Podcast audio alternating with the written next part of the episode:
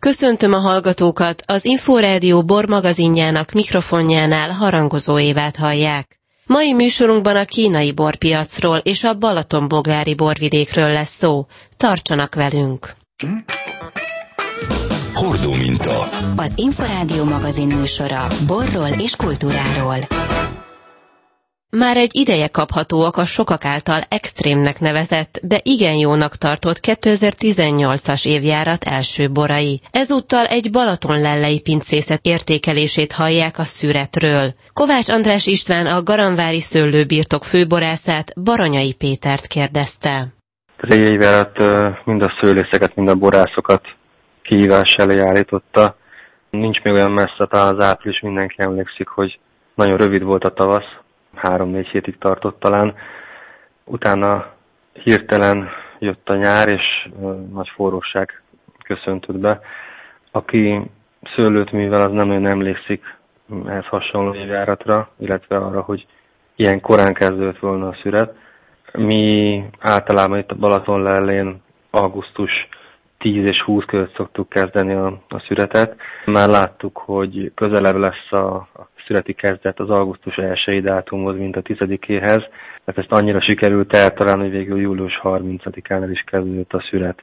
Az ilyen forró és száraz nyár az nem igazán szokott általában kedvezni az olyan fajtáknak, ahol a megfelelő savgerincen, a frissességen van a hangsúly, úgyhogy nagyon figyelni kellett rá, hogy az optimális időpontban a megfelelő savszinttel születeljük ezeket a fajtákat, tehát az írsai Oliver születét se igazán azt határozta meg, hogy a fajta annyira élet lett volna, inkább azt határozta meg, hogy a technológiai érettség abban a pillanatban volt a legmegfelelőbb, és így tudtuk biztosítani azt, hogy szép illata, friss íze és józamata, fajta jelleges karakter legyen a bornak később, ami ebből készül. Hát a Garamvári szőlőbirtokon a csúcstermék a pesgő, amiket hagyományos sampány technológiával készítünk. Ezeket a pesgőket nem egy-két-három évre, hanem hosszabb távra tervezzük. Itt még különösebb, nem fontos hangsúlyt kap az, hogy megfelelő savszintet eltaláljuk az alapbor készítésekor. Tehát ezeket a fajtákat, amiket pesgőnek szántuk, a Chardonnay, Pinot Noir, Pinot illetve a Furmintot, ennek megfelelően sokkal hamarabb szedtük, mint ahogy általában szoktuk, és így tudtuk biztosítani, hogy az elkészült alapborban a citrátusabb tartalom az megfelelően ahhoz, hogy egy jó, szép savgerincel rendelkező pesgő készülhessen belőle. Aztán nem titok, hogy az egész országban jó volt a termés, mennyiségre különösen, de minőségre se sok embernek lehet panasza. Ez volt a Balatonboglári borvidéként a Dél-Balatonon is, ez hasonló volt a helyzet. Picit több lett a, a termésünk, nem sokkal, 5%-kal, mint ahogy terveztük, és hát elmondható, hogy nagyon jó állapotban sikerült leszedni a szőlőket. De ez az is kellett, hogy az egész születet megelőzze egy átgondolt, jól megtervezett szőlészeti munka, illetve az is, hogy szem előtt tartva a végterméket, nagyon pontosan eltaláljuk a megfelelő születi időpontot, és mm, jó állapotban szedhessük a, a szőlőket. És ennek köszönhetően elkezdtük a születet július 30-án, mondtam az írsaival, és egészen október 18-áig tartott nálunk a szület, akkor szedtük az utolsó kék szőlőnket, a Cabernet Sauvignonot, amit a sínai tetőn termesztünk. A borászatunkban 16 szőlőfajtával dolgozunk, ebből több a fajtát tekintve több a fehér szőlő, mint a kék szőlő, területre viszont több a kék szőlő, mint a fehér szőlő. A 16 szőlőfajtának a nagy része 90%-a szerintem hozta azt, amit elvártunk tőle, egy-kettő pedig kimagasló minőséget nyújtott. Tehát annak ellenére, hogy az ilyen száraz forró évátok nem nagyon kedveznek mondjuk a Sauvignon Blanc típusú fajtáknak, nagyon szép Sauvignon Blancok készültek a 2018-as évben is. Melyek voltak még azok a szőlőfajták, amelyek a többihez képest kiugró teljesítményt mutattak, kiugró minőséget mutattak? Uh-huh. Fehér szőlőfajták közül én megemlíteném még a Chardonnay-t, a szürke barátot és a Pinot Blanc, amelyből ugyan végtermékként egy pesgő alapbor készült, egy tradicionális típusú pesgő fog majd belőle készülni, viszont nagyon szép illat és ízkaraktereket hozott ki az évelet ebből a fajtából. A kék szőlők közül nálunk a legnagyobb területen a Merló van, tehát azért 20 hektárról mindig tudunk olyan dűlőt kiválasztani, ami kiúrik a többi közül. Általában ez egy öreg, több mint 30 éves ültetvény szokott lenni, ami itt a borászatunk mellett található. Az idejében is ez volt az, amelyik a, a leginkább hozta a fajtára jellemző megyes, cseresznyés karaktereket.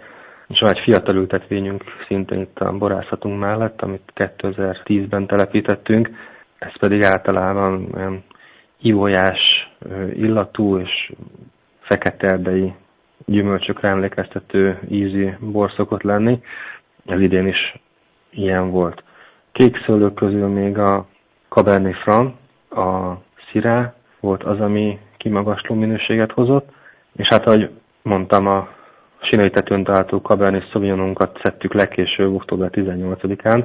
Én azt mondanám, az elmúlt jó pár év közül ez az év a 2018-as, ami erről a dűlőről talán a legszebb bort teremte. A Pinot Noir szőlőfajtáról általában el szokták mondani, hogy a nagy meleget azt igencsak nem kedveli, akkor ezek szerint a, a Pinot Noir az nem érezte olyan jól magát ebben az évjáratban. Pinot Noirból mi készítünk fehér pesgő alapot, Blanc Noir pesgő alapot, rozé pesgő alapbort, és készítünk bele rozébort, könnyű vörös bort, és egy karakteresebb, testes vörösbort is, hogyha úgy hozza az égárat. Az idei év az inkább a könnyed stílusnak kedvezett. Készült belőle Blanc Noir, ami a Prestige Bűtpesgőnknek az alapborát adja. Készült belőle rozé alap, és készült belőle rozé bor, és egy könnyű vörösbor is. A Pinot Noir valóban egy érzékeny szőlőfajta.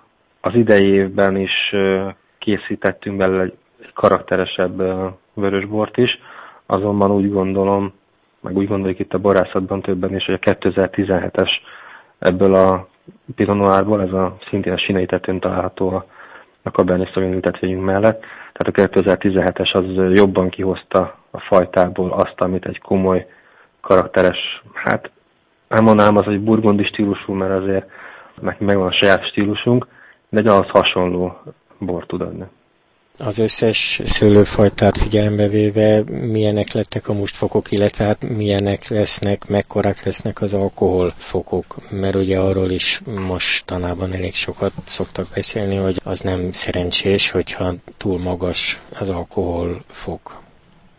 Igen, a világpiaci kereslet, és most már talán Magyarország kereslet is ezt el lehet mondani, nem annyira magas alkoholtartalmú borok iránt nyilvánul meg, hanem inkább a könnyen fogyasztható, de mégis tartalmas borok iránt van a nagyobb kereslet. A... De ugye, bocsánat, ilyen meleg, forró évjáratokban viszont elég nagy a veszélye annak, mármint idézőjelben veszélye, hogy magas lesz a mustfok a szőlőben, és hát ezáltal sok lesz az alkohol a borban. Igen, a, a, a, mennyi lesz a mustfok, az a borásztól függ, mikor dönt úgy, hogy leszedi a szőlőt. Tehát ezért mondtam azt, hogy nagyon fontos volt, hogy hogy meghatározzuk az optimális szüreti időpontot. Ha valaki a fehér szőlőket, a Sauvignon Blanc, a Chardonnay-t hagyta érni, és inkább arra törekedett, hogy a musfok emelkedjen, az későn csodálkozhatott, hogy esetleg a savtartalom annyira lecsökkent, hogy már nem a fajtára jellemző savszint maradt a borban, akár már egy, egy irányított terjesztés után is ez előfordulhatott, hogyha valaki teljes érésre törekedett a fajtáknál. Ezért volt fontos, hogy a tökéletes pontossággal próbáljuk meghatározni a születidőpontot, és nem arra törekedni, hogy, hogy a mustfok emelkedjen, hanem inkább, hogy a, a savszint a fajtára jellemzően szépen megmaradhasson a, a mustban, és aztán a borban is.